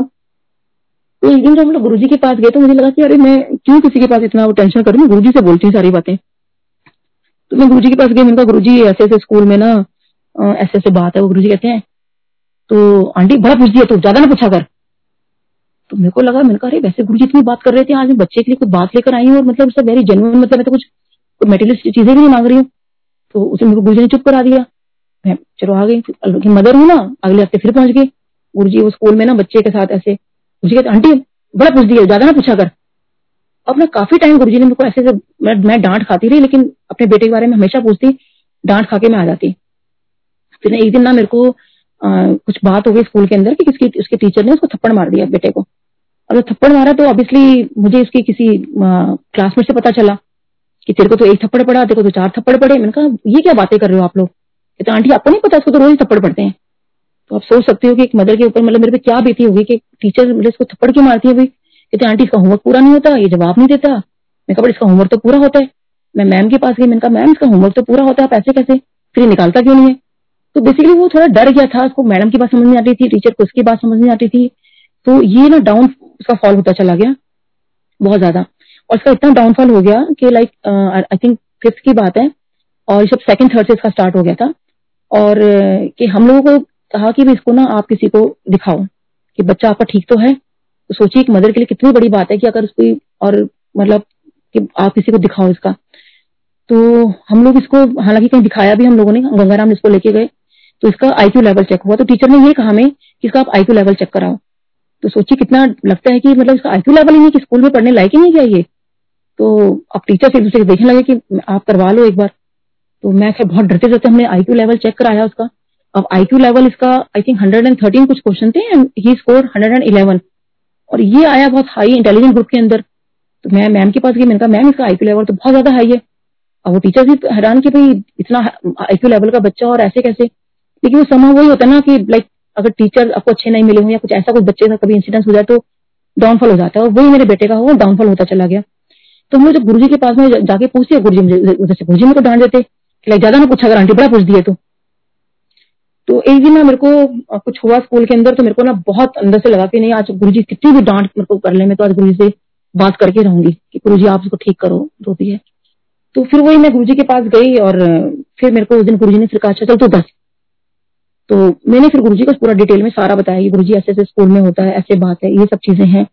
और बेटा प्लस मुझे ये भी जिद कर रहा था कि मम्मी गुरुजी को बोलो कि प्लीज मेरा ना स्कूल चेंज करना है मुझे, मैं स्कूल में नहीं रहूंगा। तो मैं कहा ठीक है गुरुजी से ये भी बात पूछ लेंगे। जब मैंने गुरुजी से पूछा, मैंने कहा गुरुजी इसका स्कूल चेंज करना है क्योंकि फिफ्थ हो गया तो फिफ्थ में स्कूल चेंज हो जाते हैं, तो स्कूल चेंज करना है। तो गुरुजी से कहते हैं नहीं नहीं स्कूल चेंज नहीं होगा। तो अब मना कर दिया क्योंकि तो ये रोने लगा कि मम्मी मेरे को बच्चे बुली करते हैं कि वो मॉर्निंग वाले बच्चे कि मेरे फ्रेंड्स की हम आ रहे होते हैं तो जा रहा होता है, और प्लस मेरे को स्कूल में ऐसा होता है। बहुत रोता था, कुछ एट्थ ऑन स्टैंडर्ड तक मेरा बेटा रो रो के स्कूल जाता था, जबकि मेरी डॉक्टर उसको लेके जाती थी जबकि वो छोटी थी। और तो इस तरह से इसका काफी बुरा हाल हो गया था स्कूल में। तो फिर जब गुरुजी ने मुझे सारा पूछा और गुरुजी ने एक्चुअली कुछ उसने कुछ बात बोली जो मैं अभी रिवील नहीं करूंगी, मैं भी I just waiting for that thing. तो खैर एनीवे फिर बताती मैं आगे। तो उसके बाद में हम लोग फिर गुरुजी के पास बताया, तो उसमें से ये हो गया कि आ, इसका मतलब हम लोग गुरुजी से पेन ब्लस करवाने, तो बस ये लगता है कि गुरुजी पेन ब्लस कर देते हैं इसलिए शायद ही पास हो रहा है, क्योंकि उसकी बहुत बुरी हालत मतलब पढ़ाई में कि एक उसकी कंपार्टमेंट आ गई। नाइन्थ में उसको डिटेन कर लिया गया स्कूल के अंदर, और आई थिंक नाइन्थ की बात है जब गुरुजी ने चोला छोड़ दिया। तो इसका तो और भी बुरा हाल हो गया कि मम्मी अब तो गुरुजी चोले में नहीं है, मेरा पेन कौन ब्लेस करेगा और मैं अब मैं पास कैसे होऊंगा, मेरे को तो मतलब ये। और इसको साइकोलॉजिकल डिप्रेशन आ गया। तो सोचिए समझो जी मैं जब तक गुरुजी थे तो मतलब फिजिकल फॉर्म में जब तक थे तो हम लोग थोड़ा तसल्ली रहती थी कि चलो गुरुजी से बोल देंगे या गुरुजी से पेन ब्लेस करवा लेंगे। और क्योंकि जब पेन ब्लेस हो जाती थी तो मेरे बेटे को थोड़ा तसल्ली मिलती थी, क्योंकि मुझे याद है एक बार बड़े मंदिर में शायद शिवरात्रि होगी उसके आसपास हमें पेन ब्लेस करवाने थे, लेकिन इतना रश था और मेरा बेटा कहने लगा हमें पेन ब्लेस करवा दो। मैंने कहा बेटा इतने रश में कैसे जाऊं, वो भी पेन ब्लेस करवाने, अंपायर सेट में चलेंगे। लेकिन नेक्स्ट डे कुछ ऐसा था कि दो दिन बाद ये एग्जाम था, तो हम लोग फिर अपना निकल गए। तो गुरुजी को तो सब जानते हैं ना, तो हम लोग बस जो दरवाजा है राइट हैंड साइड पे छोटा दरवाजा वहां से निकल रहे थे तो एकदम गुरुजी ने कहा कि उनको बुलाओ। गुरुजी ने कहा कि मतलब आंटी गुरुजी बुला रहे हैं आपको। तो गुरुजी ने इशारा किया पेन दो। सोचिए गुरुजी को कैसे पता कि हम लोग ये सब सोच रहे पेन ब्लेस करवाने। गुरुजी ने पेन ब्लेस किए। अब नाइन्थ में आके मेरे बेटे को लगा कि मम्मी ये तो अब गुरुजी नहीं है तो हम क्या करेंगे, कैसे मैं पेन ब्लेस करवाऊंगा। और मुझे भी लग गया था कि भाई इसे डिटेन भी हो गया है।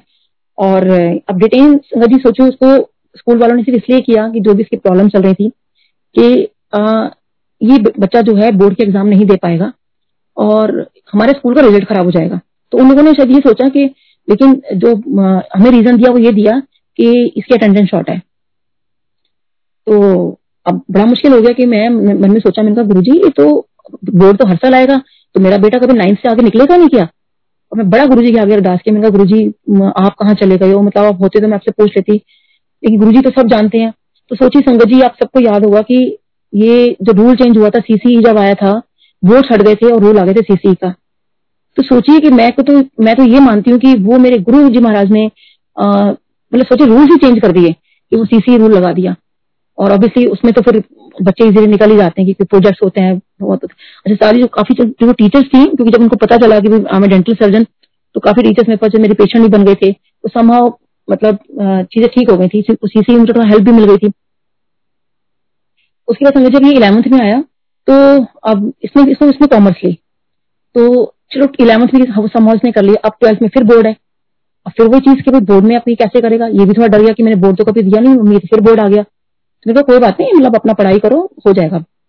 अब कॉमर्स क्योंकि हमारा अपना सब्जेक्ट नहीं है तो मैं भी इसको पढ़ा नहीं पाती थी, बाकी टेंथ तक तो मैंने इसको बहुत अच्छे से पढ़ाया था। तो अब ये ट्वेल्थ में जब इसका जो प्री बोर्ड जब आते हैं तो हम तो अपनी तरफ से बेस्ट जो भी ट्यूशन थी हम सब कुछ लग करवा करवा रहे थे इसका। तो मेरे को कहता है कि मम्मी मेरे को ना इकोनॉमिक्स नहीं आती, समझ नहीं आ रही मेरे को। तो मैंने कहा लेकिन इकोनॉमिक्स नहीं आ रही मतलब मतलब प्री बोर्ड तेरे होने वाले हैं, तो कह रहा इकोनॉमिक्स नहीं आती। कहता मम्मी मुझे मम्मी मैं नहीं कर पाऊंगा। अब उधर टीचर को मैंने जब बात की, टीचर्स ने भी कहा कि माँ मैम ये नहीं कर पा रहा इकोनॉमिक्स, तो क्या करो इसका ड्रॉप करा दे क्या। अब मैं तो फिर मतलब टेंशन में आ गई कि भाई एक साल पहले ड्रॉप इसका हो चुका है, अगर ये ऐसे करेगा तो नेक्स्ट ईयर तो फिर बोर्ड है और बच्चे की तो बड़ी वाली परेशानी वाली बात भी हो जाएगी कि भाई ड्रॉप कर दिया। अब मैंने फिर गुरुजी से अरदास की, मतलब गुरुजी प्लीज मतलब, तो सोची खैर टीचर्स ने को पता था कि मैं बहुत मेहनत करती थी उसकी पढ़ाई पर। तो टीचर ने सोची कि मेरे को ना प्री बोर्ड का पेपर मतलब पेपर नहीं बताया, ये बता दिया कि ये टॉपिक्स हैं आप उसकी तैयारी करा दो, क्योंकि हमने कहा कि देखो अगर इसके पच्चीस नंबर भी नहीं आए ना अगर इकोनॉमिक्स में तो कंपार्टमेंट वाले नंबर भी नहीं आए तो इसको फिर हम लोग एडमिट कार्ड नहीं देंगे। तो सोचिए संगत जी उस वक्त इसके पच्चीस नंबर भी नहीं आए, he scored only twenty two, और एक स्टडी मेट में जाता था वहां पे इसके हंड्रेड में से खाली फाइव मार्क्स आए। तो और जब ये स्कूल में था तो उस टाइम भी देखो इसके मैथ में एक बार क्या हुआ था कि मैथ में खाली फोर्टी में से इसका वन मार्क्स आया। टीचर हमें बुला के कहते हैं कि मैम मेरे लिए बड़ी शर्म की बात है कि आप डॉक्टर्स हो, मतलब बच्चे के एक नंबर आता है क्या, जिंदगी में कभी एक नंबर नहीं आया किसी बच्चे का, पूरी लाइफ निकल गई मतलब नलायक से नलायक बच्चे का नहीं आया। तो मेरे को इतनी एम्बेरसमेंट हुई कि मैंने कहा, और इन सब चीजों से बहुत मोरल डाउन होना शुरू हो गया था कि लाइक वो कुछ नहीं कर सकता लाइफ के अंदर, और उसका डिप्रेशन हो गया था। मुझे लग रहा था कि पता नहीं मतलब डर भी लगता है कि बच्चे कुछ कर ना लें या कितने ऐसे इंसिडेंट्स हो जाते हैं। और फिर ऊपर से गुरुजी ने भी चोला छोड़ दिया था एक, ये हमारे लिए बहुत वो हो गया था कि किससे जाके बात करें। तो जब हम लोग ये ट्वेल्थ क्लास का वो हुआ और ये सब नंबर मार्क्स देखे इसके मैंने, तो ये बहुत डर गया। फिर खैर इसको मैंने अच्छे से इसके ट्यूटर को मैंने बोला इसको पढ़ाओ सब कुछ करो, उसकी खैर स्कूल के टीचर्स ने बहुत हेल्प किया इसको। तो मैंने कहा मैम प्लीज एडमिट कार्ड दे दो, वो मेरी गारंटी है अच्छे से पढ़ेगा। अच्छा ये मेरे से बहुत डरता था क्योंकि इसको पता था मेरे से मेरे को मार खाने को मिलेगी, तो इसने मुझे झूठ बोलता गया, हाँ मेरे को सब समझ आ रहा है, सब समझ में आ रहा है, हाँ हाँ हाँ करता रहता था। और खैर बोर्ड बोर्ड शुरू हो गए, जब बोर्ड पेपर शुरू हुए तो जब इकोनॉमिक्स का जब आया इसका उसमें नाइन डेज का गैप था, तो नाइन डेज के गैप में इसको ये मेरे को आके कहता है कि मम्मी मैं आपको एक बात बोलूं। मैंने कहा हाँ बोलो। तो कहते हैं मुझे तो इकोनॉमिक्स का ना ई भी नहीं आता। And I was like this कि मतलब मेरे बोर्ड चल रहे हैं तो मुझे अब अब बोल रहे हैं, कहता क्यों मैं तो आपको पहले जनवरी में बोला था, फरवरी में बोला था। तो मुझे लगा कि शायद वो वैसे ही बोल रहा होगा, लेकिन मैंने उतना सीरियसली लिया। मैंने कहा तुमने पढ़ाई तो की है, तेरे टीचर से इतनी पढ़ाई कराई है, तूने इतनी पढ़ाई की है, तो ऐसे कैसे पॉसिबल है। तो कहता नहीं मुझे नहीं आता। और सोची संगत जी मैंने इसको इतना पिटाई की, उसकी इतना पीटा मैंने अपने बेटे को उस दिन बहुत ज्यादा, और दो दिन तो शायद मैं इसको सिर्फ पीटती रही मैं कि मतलब तूने किया ही किया है, मतलब तूने पूरा साल तू करता क्या रहा। तो खैर नहीं भी अब क्योंकि अब बच्चे सेवन डेज, अब मुझे कुछ समझ नहीं आ रहा था कि मैं करूं क्या। अगर एक तो स्कूल का रिजल्ट खराब होगा वो तो है ही, लेकिन अगर इसकी अब ये पास स्टैंप लग गई कि भाई कंपार्टमेंट आ गई है, ये फेल हो गया कि ट्वेल्थ में अगर, तो आप सोचिए आगे नौकरी पर या कहीं पर भी रेपुटेशन अच्छी नहीं होती अगर ट्वेल्थ का आपका रिजल्ट ऐसा आ जाए। तो मैंने ना सारी की सारी बुक्स उठाई और गुरुजी के सामने रख दी। मैंने कहा गुरुजी आपसे बड़ा कोई टीचर नहीं है, आपसे बड़ा कोई भी कुछ नहीं है इस टाइम। आज से मैं अपने बच्चे को पढ़ाऊंगी और सारी चीजें मेरे आप दिमाग में डालोगे और कैसे डालोगे मुझे नहीं पता। सोचिए being I am science student तो मेरे को तो इकोनॉमिक्स का मेरे को भी ई का मतलब मतलब कुछ नहीं पता मेरे को। तो मैंने गुरुजी के आगे बड़ा अरदास की, सारी किताबें रखी, गुरुजी आपसे बड़ा कोई टीचर नहीं।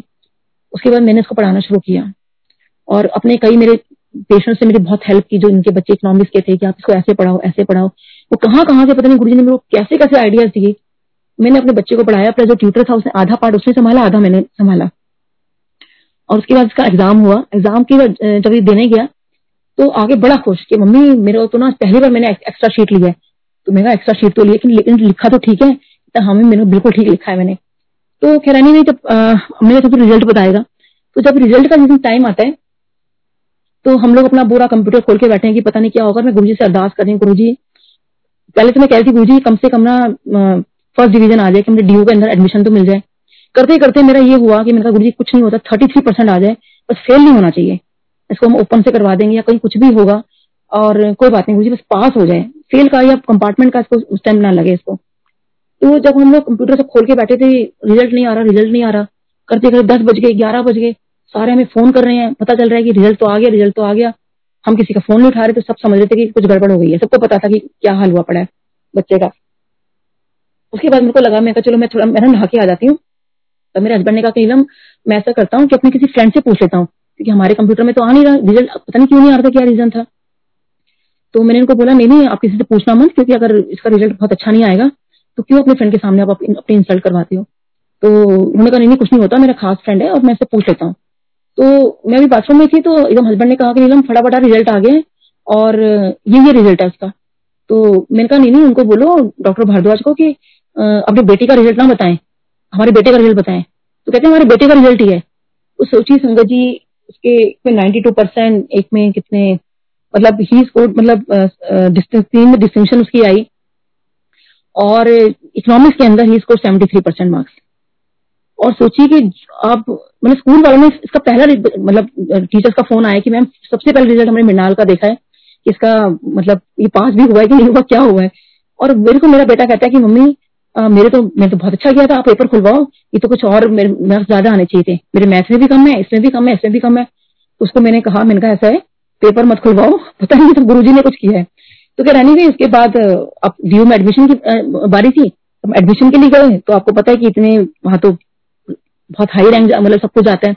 तो वो भी कैसे गुरुजी ने इसका एडमिशन मतलब करवाया और रामदास कॉलेज के अंदर। और सोचिए कि सारी सब सारी कट ऑफ निकल चुकी थी, सब कुछ हो चुका था। उसके बाद जब हम लोग लास्ट कट ऑफ में गए तो वहां पे हस्बैंड ने इसने कहा कि मम्मी को जान पहचान निकालो, मुझे नहीं पता इनके पीछे पड़ गया। तो हमने वहाँ के जो वाइस चांसलर थे उनसे जान पहचान निकाली। तो उन्होंने कहा कि आप किसी टीचर से मिल लेना। तो अब उस टीचर ने हमें थोड़ा सा कहा कि डॉक्टर साहब थोड़ा सेवा पानी कर दोगे। अब डॉक्टर साहब तो ऐसे हैं तो वो कहते हैं कि नीलम मैं सेवा पानी में विश्वास नहीं करता, ना मैं किसी से लेता हूँ ना किसी को देता हूँ ऐसा कुछ, तो अपने जो जो तुम्हें मतलब मिला है नंबर उसी से पढ़ाई करो। तो खैरानी भी मैंने कहा चलो ठीक है। तो ऑब्वियसली ये चीज बच्चों में भी नहीं जानी चाहिए कि भाई आप इस तरह से करके आप बच्चों को पढ़ा रहे हो। तो फिर भी बच्चे का मतलब मन के मम्मी देखो अगर कुछ मतलब हो जाए तो तो उन्होंने वीसी ने बोला था कि टीचर से जाके मिल लेना। तो मैंने उनको ढूंढ रही थी एक्चुअली। तो अब वो टीचर तो मिले नहीं, वो पता नहीं एकदम से कहाँ चले गए क्योंकि उनको पता चल गया था कि सेवा पानी करने वालों में लोगों में से नहीं है ये। तो वही एकदम से वो कोई खड़े थे टीचर, तो कहते हैं वो क्या काम है मैम। तो मैंने कहा सर ये ऐसे से मेरे बेटे का वो है तो अब क्या करें। तो तब तो हमने इसको किसी और कॉलेज में एडमिशन दिलवा दिया था। तो उसने कहा था मैं वहां तो पढ़ूंगा नहीं, मेरे को डीओ में ही पढ़ना है। तो कहते हैं कि आपके बेटे का कुछ है आपके पास।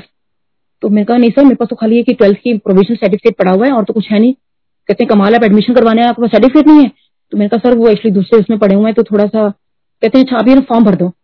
मेरे को फॉर्म के लिए भेज दिया।